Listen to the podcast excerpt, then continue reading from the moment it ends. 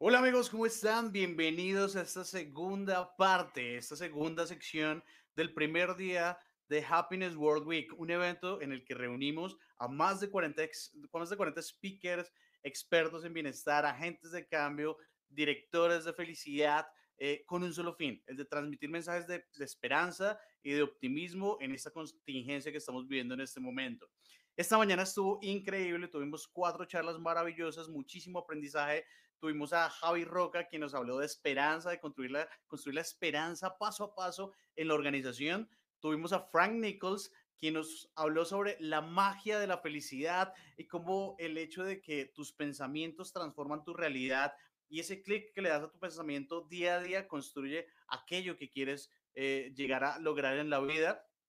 Tuvimos a Luis Gallardo, el director del World Happiness Fest, quien nos habló de este nuevo paradigma para construir felicidad, nos habló de elevar la conciencia y un mensaje bien importante que me quedó de él fue, no quieras ser feliz, sé felicidad para irradiar esa felicidad en otros. Y cerramos la mañana con Diego Dalman desde Argentina, quien nos habló de eh, eh, aquel paso que damos desde la inteligencia emocional a la agilidad emocional. Estuvo increíble. Eh, a sus correos, aquellos que se suscribieron, eh, les llegarán los enlaces de las charlas de la mañana y las charlas que vamos a ver ahora en la tarde. Así que está buenísimo. Y ahorita tenemos a una invitada súper especial que viene desde México a enseñarnos cómo se conecta el corazón con el consumidor y con el desarrollo de un ejercicio muy bien hecho en términos de marketing en la organización para hablar de felicidad de forma holística quiero presentarles nada más y nada menos que a Estefanía Cárdenas. Estefa, ¿cómo estás? No te estamos escuchando. ¿Ya? ¿Me escuchan ahora sí? Ah, había puesto el mute. No, no te preocupes. ¿Cómo estás, Estefa? Qué gusto tenerte en Happiness World Week. Muchas gracias. Les decía que estoy muy emocionada de estar entre tantos colombianos y que me siento muy honrada de que me hayan considerado una mexicana para, para estar hablando con todos ustedes de temas de felicidad, de marketing, de amor, que vamos a tocar más al ratito. Pero primero quiero decirles que si yo no fuera colombiana, me hubiera encantado ser, perdón, si no fuera mexicana, me hubiera encantado ser colombiana.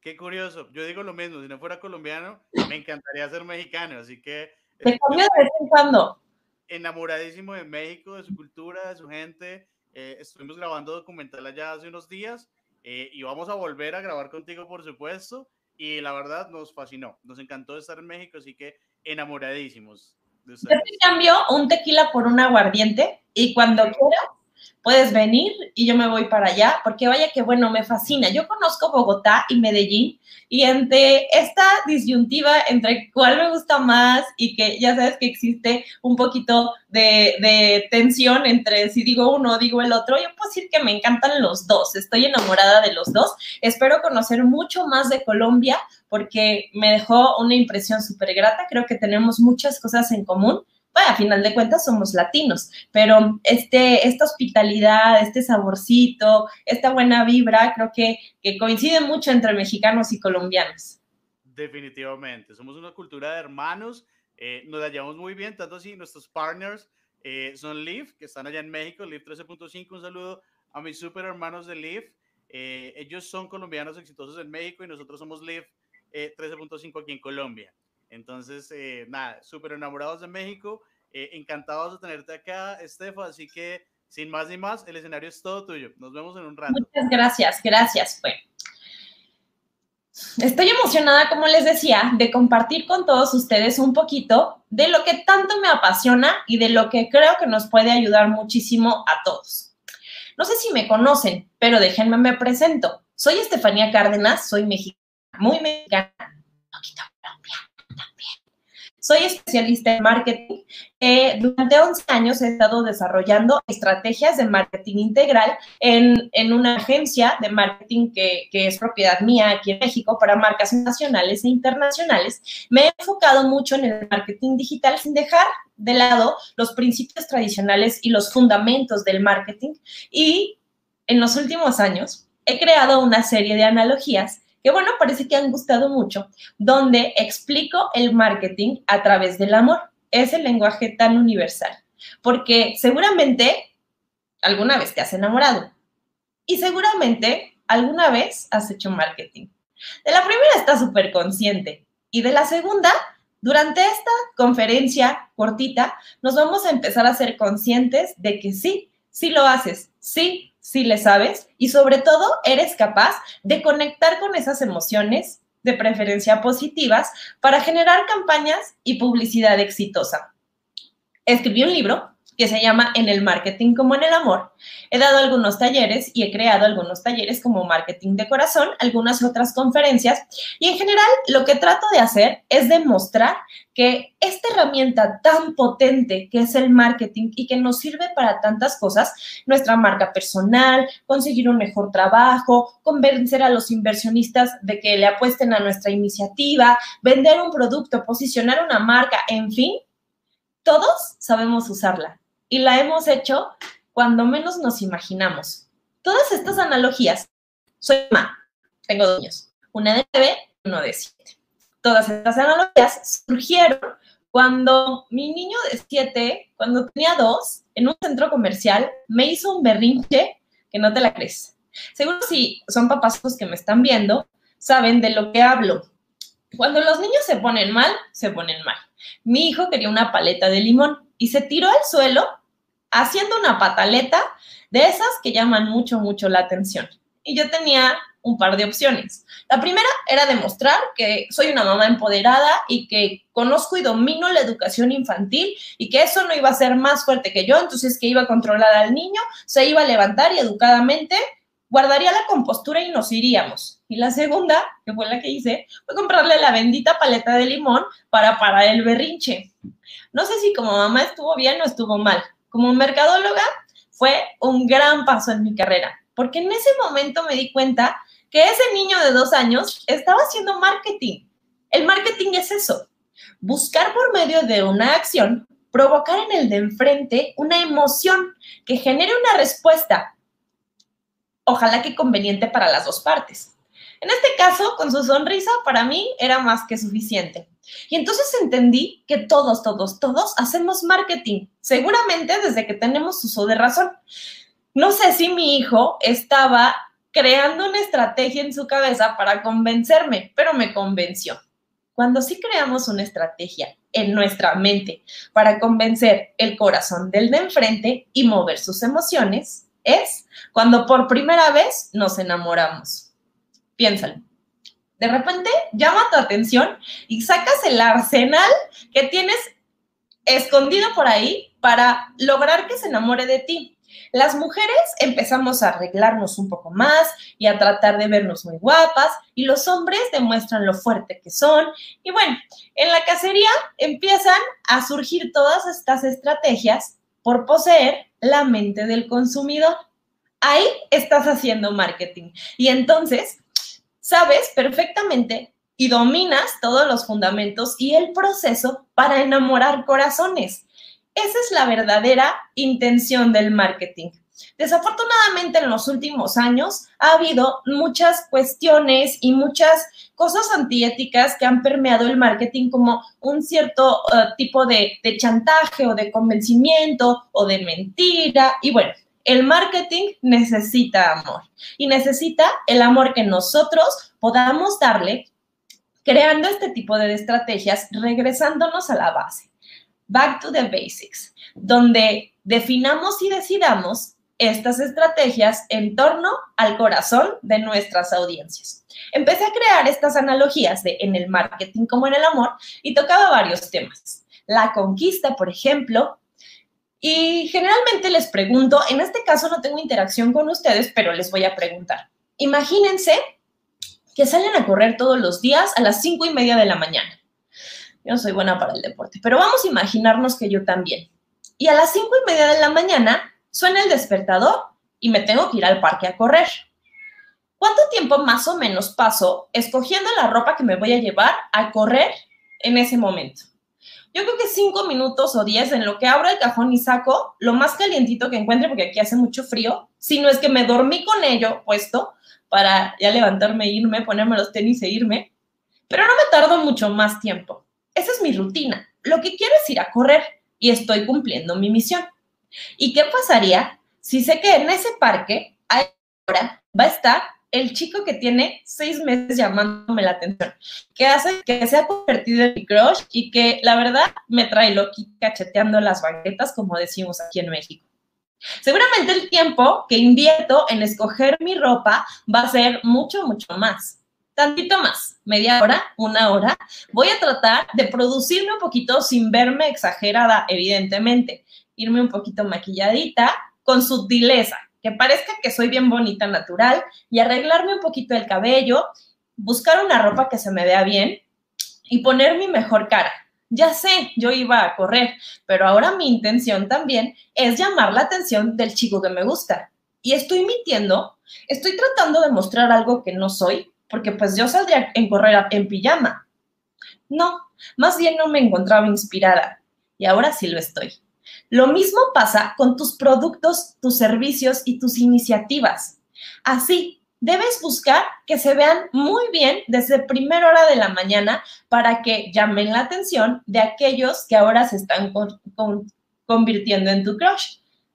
Crush Tomers. Este es un nuevo término que hemos acuñado en el último año para equiparar la importancia de nuestros clientes como protagonistas de nuestra relación económica con la importancia de nuestras parejas como protagonistas de nuestra relación emocional. Y bueno, el empaque cuenta mucho, claro, tengo que llamar la atención y ya me preocupé por eso, cuando menos en este ejercicio práctico. Pero en realidad es el interior lo que hará que mi cliente se enamore de mí, mi crush tomer. Lo mismo pasa en el marketing. El empaque puede importar mucho, pero la congruencia de tu producto y tu servicio será lo que logre que tu cliente se enamore de verdad de ti. La conquista es una serie de pasos donde logras convencer y atraer la atención de ese cliente para que te posiciones en su mente, pero no es el primer paso antes de ese, existe un paso súper, súper, súper importante que nos podría ayudar a reducir muchísimos riesgos en el marketing y en el amor también, la investigación de mercados. De repente nos pasa que vemos a un customer muy bonito y nos encantaría que ese fuera nuestro compañero comercial o emocional para toda la vida. Y lo vemos así, nada más por fuera y tratamos de comunicarnos y de lanzar muchas estrategias y publicidad y mensajes llamando su atención y queremos y nos empeñamos en que sí, en que sí, en que sí, con ofertas, con muestras, con llamadas de atención, en el marketing y en el amor. Bueno, en el amor no den muestras, porfa. Y de repente encontramos la atención por fin de ese que se ve tan bonito, pero nos saltamos la investigación de mercados. Y resulta que no estaba tan padre que no era tanto lo que tú creías, que estaba bonito por fuera, pero por dentro no hacían tanto match. ¿De quién fue el error? ¿De ese que parece un príncipe azul pero que no lo es? ¿O tuya por no haber investigado antes el mercado? Lo mismito pasa en el marketing. Cuando queremos venderle a fuerza a un cliente y ni siquiera nos hemos tomado la molestia de ir un poco más allá e investigarlo, puede ser que estemos ante un fracaso anunciado, pero todavía peor. Puede ser que ese cliente no sienta que SOS es tan importante para nosotros, pues como lo va a sentir si nosotros no sabemos nada de él. Y hay una forma infalible de hacer investigación de mercados.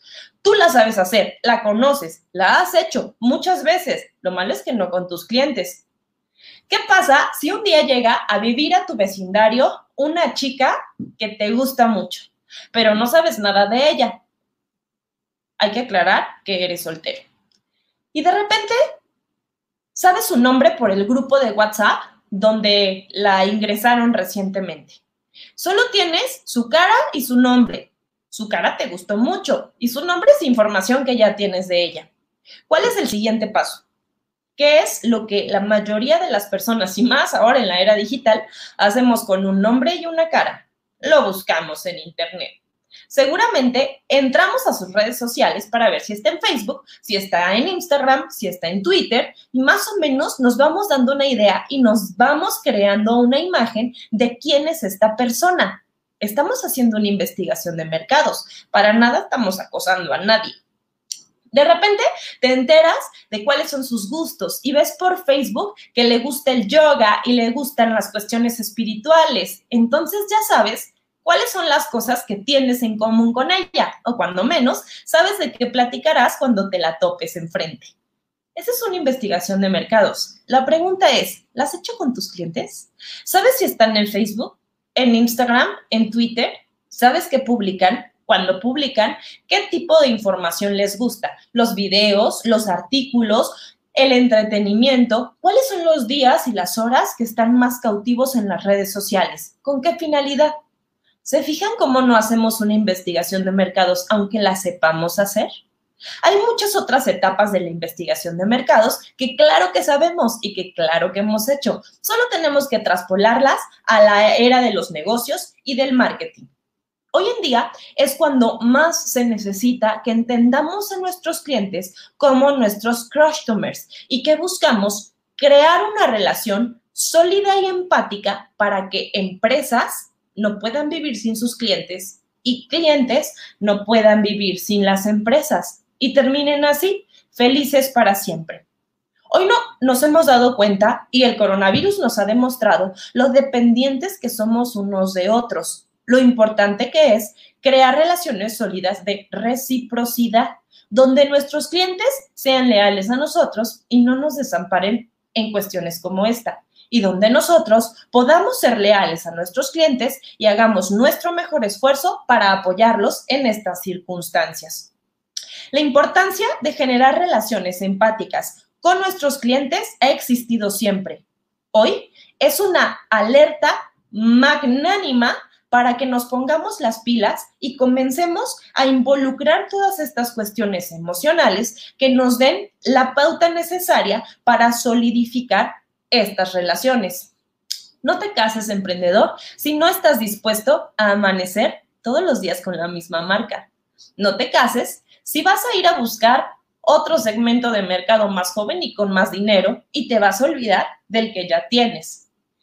El marketing y el amor son muy, muy similares. Tú lo sabes, yo también. Nada más hay que ponerlo en práctica. Durante los diferentes capítulos de este libro que les comento o las conferencias y los talleres que doy, existe la comparativa del marketing y el amor en diferentes circunstancias y situaciones. Ya hablamos un poquitito de la conquista y un poquitito de la investigación de mercados. Antes de esto viene el conocimiento propio, el autoconocimiento y el autovalor, donde entendemos la importancia de nuestros principios, nuestras cualidades, nuestros valores y sobre todo, entendemos que no debemos dejar que nadie nos trate como remate. En el amor le llaman autoestima, que debes conocerte primero para poder mostrar quién eres, que todo lo que en realidad crees será posible que los demás crean que todo lo, lo que en realidad sientes harás que los demás lo sientan. Que primero es adentro y después es afuera, en el marketing y en el amor. También tratamos el capítulo de las relaciones largas. Este compromiso, este engagement, la lealtad en torno a los matrimonios o las relaciones comerciales que estás empezando a construir. ¿Cuándo? ¿Cómo? ¿Hasta dónde? Cómo agotamos la pasión en las primeras etapas y no guardamos gasolina para las etapas que realmente deben ser importantes, como aprender a superar obstáculos, como la resistencia, como la resiliencia. Todas estas etapas que nos hacen creer que el vivieron felices para siempre era el final de la película y era el principio todas estas cuestiones que no nos hacen ver claramente que inaugurar una tienda o abrir con una gran apertura un restaurante no nos asegura que los clientes lleguen y sobre todo no nos asegura que los clientes regresen. Así como cuando nos casamos y salimos de la iglesia con un vestido blanco muy lindo, no tenemos seguro el vivieron felices para siempre. Después de esto, seguro vienen los problemas, y las infidelidades en el marketing y en el amor. Hay que saber cuáles son los problemas que debemos solucionar y cómo. Hay que saber no tirar la toalla. Hay que acompañar el camino con nuestros customers. Hay que poder enfrentar estos temores de infidelidad con la seguridad y el planteamiento correctos para no irnos al stand de los descuentos y sentirnos profundamente deprimidos porque llega una marca a pararse al lado de nosotros que parece estar muy bonita, que parece ofrecer todo lo que yo ofrezco. Incluso hasta pensaría que es mejor que yo. ¿Cómo le hago entonces? ¿Cómo hago en el marketing para que eso no afecte mi relación con el cliente? Es que se me va a ir, es que tengo miedo. Lo mismito que en el amor. ¿Cómo le puedo hacer para solidificar mi relación con ese customer y lograr empoderarme desde lo que sí soy, desde mis ventajas competitivas, poder transmitirlas armónica y empáticamente para que la competencia no me haga ni ruido? Y después viene una etapa que no todos pasamos, pero muchos sí. Y últimamente, más que nunca, la etapa del divorcio ¿Cuándo cerrar la cortina? Oportunamente. Es que en el marketing y en el amor hay veces que ya no queda de otra. Y continuar terqueándole a una relación que no es pareja o tratando de forzar, pues no va a pasar otra cosa más que seguir perdiendo recursos emocionales, económicos y de todos los que quieras en el marketing y en el amor.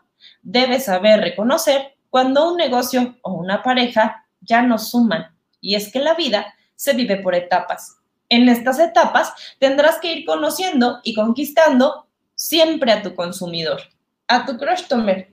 Acuérdense que por customer nos referimos al cliente y a las parejas. En este penúltimo capítulo, que es el divorcio, hay una frase que se comparte muchísimo en redes sociales, que es la que más ha gustado de las conferencias que he tenido oportunidad de dar.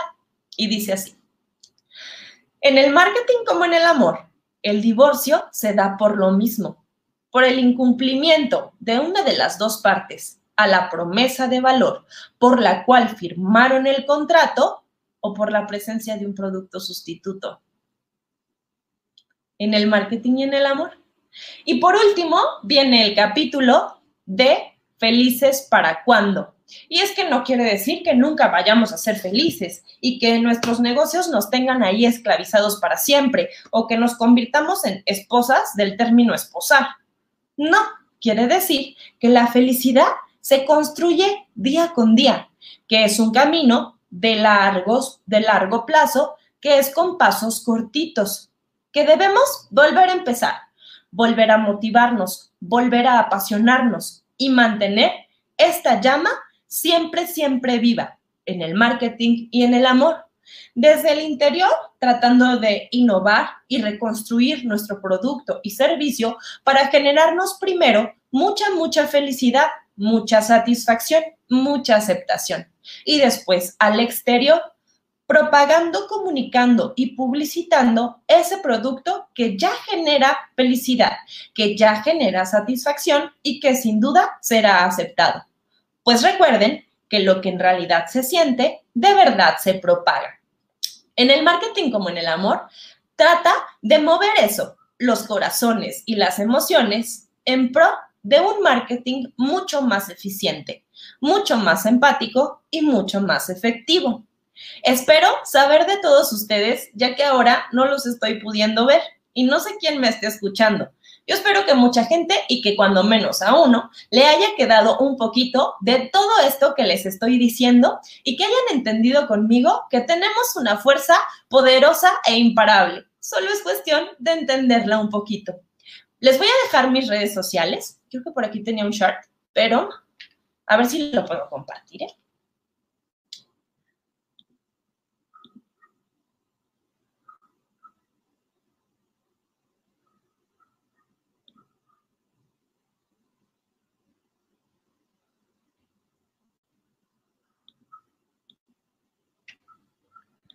Listo, por aquí está. Bueno, esta es, es mi presentación grandota. Y, bueno, eh, me hubiera gustado hacérselas, pero no tenía mucho tiempo. Y estas son mis redes sociales. Mi página web es sinmarketingnoayamor.com o estefaniacardenas.com. Las dos redirigen a lo mismo. Mi Instagram es estefania-cárdenas y mi Twitter es arroba esteficárdenas. Sobre todo en Twitter es donde estoy poniendo todos los días frases de marketing y de amor que de verdad que se me ocurren nada más. No es nada personal, ya se lo he explicado a mi novio muchas veces. De repente solo se me ocurren y comparo una cosa con la otra. A veces sí es personal, pero no le digan a nadie. Y espero que me sigan en las redes sociales y espero saber mucho de ustedes. Ojalá me puedan regalar un comentario de qué fue lo que más les quedó claro de esta presentación o qué fue lo que más aprendieron para que yo pueda entonces dar feedback a mis conferencias. ¿Recuerdas el nombre de tu libro, por favor? Gracias, John. Mi libro se llama En el marketing como en el amor. Te tengo una buena y una mala. La buena es que cuando salga va a ser digital y va a estar un rato gratis. La mala es que no ha salido. Sale hasta febrero del año próximo. El tema del proceso y la logística con la editorial se ha complicado un poco, pero tengo muchos videos en YouTube, tengo mucho material en Twitter y en Instagram donde explico un poquito más de esto y siempre estoy publicando en mis redes sociales cuando voy a tener un taller o una presentación. En esta época de coronavirus y pandemia, todo ha sido gratuito. De repente me toca presentarme en algunos países. He estado en 11 ya, eso me hace muy feliz. Y cuando termine todo esto, espero estar en muchos más y encontrarme con ustedes en alguno de esos. Álvaro, increíble analogía, más claro que con plastilina. Ay, nunca me habían dicho eso, pero muchas gracias, gracias. Qué bueno que, fue claro para ti. Espero que lo pongas en, en práctica y que te ayude mucho y que me cuentes cómo te fue. Carlos Arturo, los mexicanos son de los mejores anfitriones del mundo, los colombianos también. Te digo, compartimos eso, las emociones a flor de piel y la necesidad de generar sentimientos en cualquiera que decida venir a visitarnos. Somos muy, muy hospitalarios. Cierto. Bueno, me dijeron que tenía media hora, me faltaron dos minutitos y también me dijeron que tenía algo de tiempo para preguntas y respuestas. Me encantaría escuchar qué es lo que quieren saber. Ojalá que de marketing. Eh, soy divorciada, tengo novio, dos hijos, ya les dije, vivo en México, pero ojalá me pregunten muchísimo de marketing y de amor y de estrategia y de cómo ahora podemos hacer un poquito de extra en el tema de la pandemia y de la pospandemia también. Por ahí tienen la pregunta y no sé, em, Juan Carlos, cómo manejes el tema de, los, de las preguntas, pero le doy. ¿Nos puedes poner de nuevo tus redes, por favor? Sí, sí puedo. Espero sí poder. Un momento. Ya, yo lo tengo acá. Listo, solo pon la diapositiva. Solo pongo la diapositiva. O sea, ponle eh, el PowerPoint que tenías. Ajá, aquí está. Eso.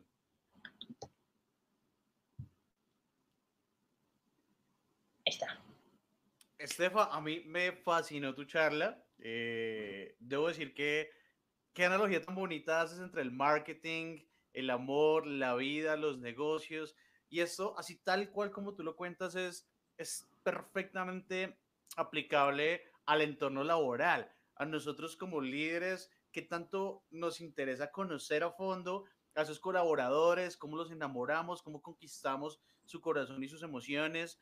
Eh, y más allá de, de, decir que soy un gran líder, de que tengo ciertas facultades o ciertas características, de hacerme el marketing como líder, ¿qué tanto me importa conocer a la persona que hay detrás de ese trabajador? ¿Cuáles son sus gustos, sus intereses, sus sueños? ¿Será que tiene sueños? ¿Será que esos sueños que tiene los está cumpliendo al interior de la empresa? ¿Será que tiene hijos? ¿Cómo se llaman? ¿Cómo está dentro de la empresa? Ese tipo de cosas son maravillosas. Así que muchísimas gracias. Y aquí los comentarios están geniales. Mira, por ejemplo, mm, gracias Estefanía, muy amena y clara tu disertación. La ideología que has manejado es excelente. Saludos desde Venezuela. Súper bien, Estefan. No, no, están llegando comentarios súper, súper bonitos. Ay, muchas gracias. Y tienes razón, eso es muy importante. Hay otra frase que dice, en el marketing como en el amor, la atención que hoy le pongas a tus customers es directamente proporcional a lo feliz que algún día te harán. Es que es eso, la reciprocidad es tan importante. De repente queremos pedir y pedir y pedir y dejamos de dar. Y creo que es un camino de dos vías. Mira esa pregunta que hace John Hyder. En tu forma de relacionar el marketing con el amor, ¿cómo superarías el tema de las infidelidades? Es decir, cómo recuperar la confianza en la relación con el cliente que se pierde, pero que es recuperable. Exacto. Bueno, dicen que siempre tienes una primera oportunidad, pero muy pocas veces una segunda. Entonces, la segunda debe tratarse como un tesoro. La reputación es muy, muy importante, pero la reputación, cuando está un poco sucia, debe trabajarse aún más. Hay diferentes formas de trabajar con una mala reputación, tanto en el marketing como en el amor. La más confiable y la única certera se llama compromiso. 100% en todo momento y a toda hora. Si tú no estás seguro de poder con eso, si eres el que tuvo el error, entonces es mejor que no lo hagas. Si tú no estás seguro de poder con eso y fuiste la víctima, entonces es mejor que no lo hagas. Para arreglar una mala reputación, el compromiso lo es todo. Es un trabajo más difícil, pero si ya te dieron la oportunidad, significa que todavía tienes chance. Genial, súper. Mira, era esta otra. Ricardo Alberto. Estefanía, ¿en el marketing laboral es bueno conocer la empresa solamente o también es necesario conocer más del entrevistador en caso de saber quién es? Bueno, estaría genial que pudieras conocer las dos cosas. En primera, conocer a la empresa te va a dar un chorro de puntos a favor, porque ya hiciste tu chamba y estás demostrando tu proactividad. Cuando llegas y conversas con conocimiento de causa, es como cuando viste a la chica esta del vecindario y sabes que le gusta el yoga, pues vas a hablar de yoga.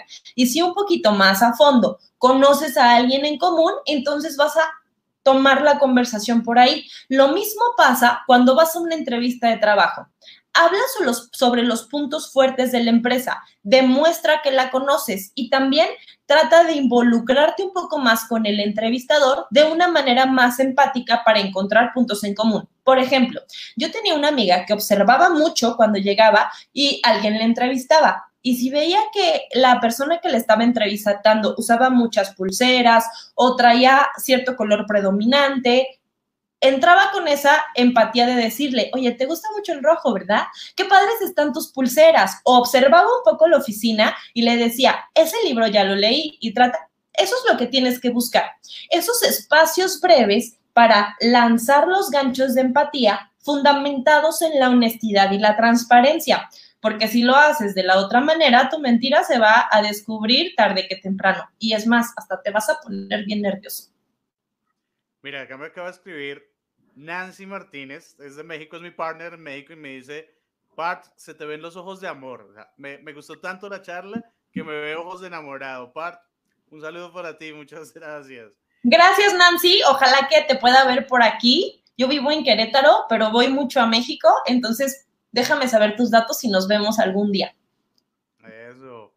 Dice Luz Mary, ¿cómo puedo aprender cómo hacer una investigación de mercados? Luz, tú sabes cómo hacer una investigación de mercados. Yo les hablé del primer paso, que es el paso digital, pero piensa bien qué haces cuando alguien te gusta ya les toqueaste en redes, perdón, quedamos que no les toquear aquí, ya lo investigaste en redes sociales y ya sabes muchas cosas sobre esa persona. Después ves que tienes algunos amigos en común y como que no quiere la cosa, fomentas la plática con ese amigo para que te cuente un poquito más.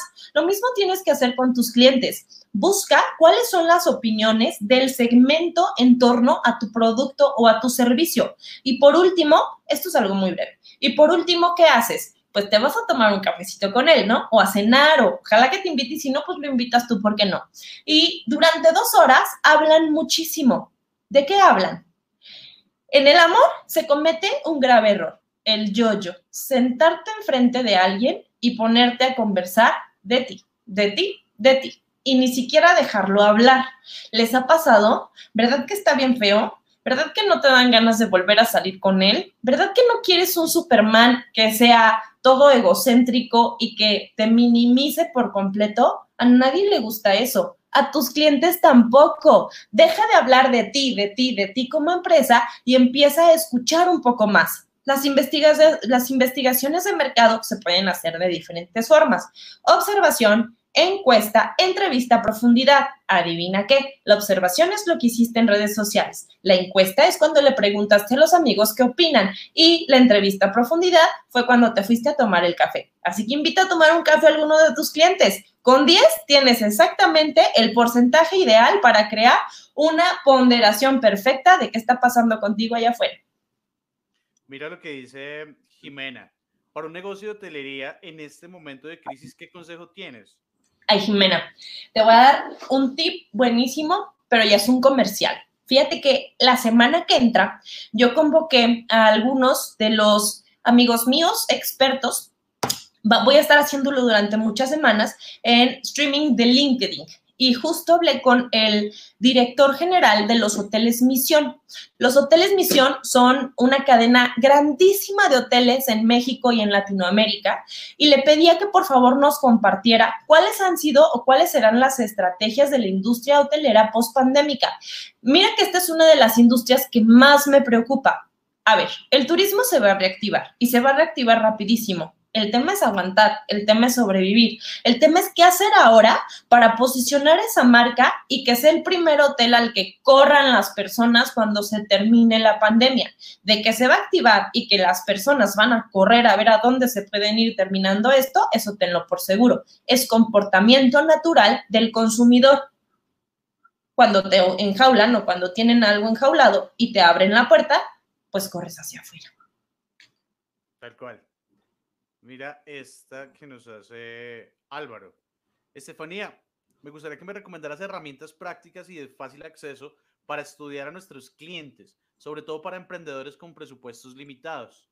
Mira, Álvaro, cuando no tienes dinero, invierte tiempo. Eso le pasa a todos los emprendedores y de repente me vienen a preguntar por campañas de marketing digital o investigaciones de mercado de muchas cosas.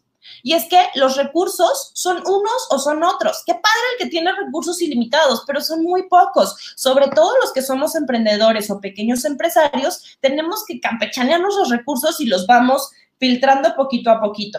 Si no tienes dinero para contratar una gran empresa de investigación de mercados, investigalos tú. Y te voy a decir una cosa, eso te va a servir todavía más, porque vas a conocer muchísimo a tus clientes. Es bien fácil. Date a la tarea, ojo aquí, de sacar una cuenta alterna que se llame atención a clientes, ya sea por Facebook, Instagram, Twitter, correo electrónico, por donde quieras. Y una vez al mes, encuesta aleatoriamente a 10 de tus clientes. Llámales por teléfono, mándales una encuesta. Con esto vas a tener claridad de cómo está el panorama.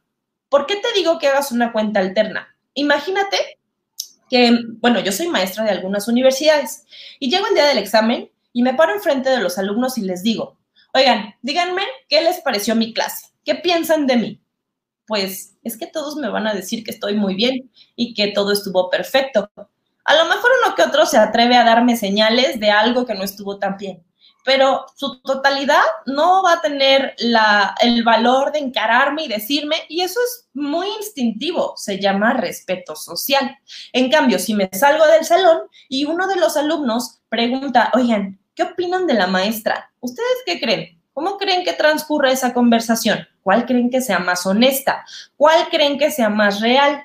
Ah, pues lo mismo pasa en el marketing. Si preguntas frontalmente, hay muchos factores que causarán que esa respuesta no sea tan correcta o específica. Si preguntas por medio de una vertiente, entonces este riesgo se aminora. A nadie quiere que sea el vendedor, nadie quiere que el vendedor que lo trató mal sea quien le tome la evaluación del vendedor, ¿verdad? Prefieren hablar con alguien que sea imparcial. Respuesta contestada, joven. Súper, Estefa. Mira, estuvieron buenísimas eh, las respuestas. Yo creo que a todos nos quedó súper claro porque muchos también tenemos bastantes dudas y muchos tenemos las mismas dudas. Entonces, qué chévere que respondas estas preguntas. Nos ha solucionado muchísimas dudas y ha sido todo un gustazo y un placer contar contigo hoy, Estefa. Espero verte muy, muy pronto en Querétaro, eh, visitarte y poder grabar esta parte del documental sobre felicidad en el trabajo contigo. Así que un gran abrazo, muchísimas gracias por tu tiempo, muchísimas gracias por conectarte con nosotros. A ustedes muchísimas gracias por su tiempo, por haberse tomado el momento de venir a acompañarnos en Happiness World Week. Muchas gracias, Estefa. Y ahora, en unos momentos, nos, vemos, con Rosalind Cabrales desde Estados Unidos. Ella está en este momento en Houston y nos va a hablar de cómo ser felices a través de la negociación. Así que en minutos nos vemos de nuevo acá. Muchísimas gracias, Estefa. Muchas gracias por tu participación. Me honras con tu, con tu charla y con tu conocimiento. Muchísimas gracias. Muchas gracias a ustedes por invitarme, muchas gracias por crear este tipo de eventos, por compartir el conocimiento y ser así de generosos con todos los que estamos y con los que estaremos más al ratito porque me voy a quedar a ver las demás conferencias. Y bueno, les recuerdo que me pueden encontrar en mis redes sociales, que me encantaría saber de ustedes y me encantaría saber qué fue lo que les quedó claro o qué no les quedó tan claro de esta presentación. Para mí es un feedback buenísimo, aparte que podemos generar una relación aunque sea digital. Gracias por invitarme. Gracias por tu tiempo, gracias por el tiempo de los que me escucharon, gracias por la paciencia, pero sobre todo, gracias por la hospitalidad cuando vaya en Colombia, porque voy a regresar muchas, muchas veces. Súper bienvenida por acá, Estefan. Muchísimas gracias, un gran abrazo a todos. Nos vemos en unos minutos. Chao. Bye.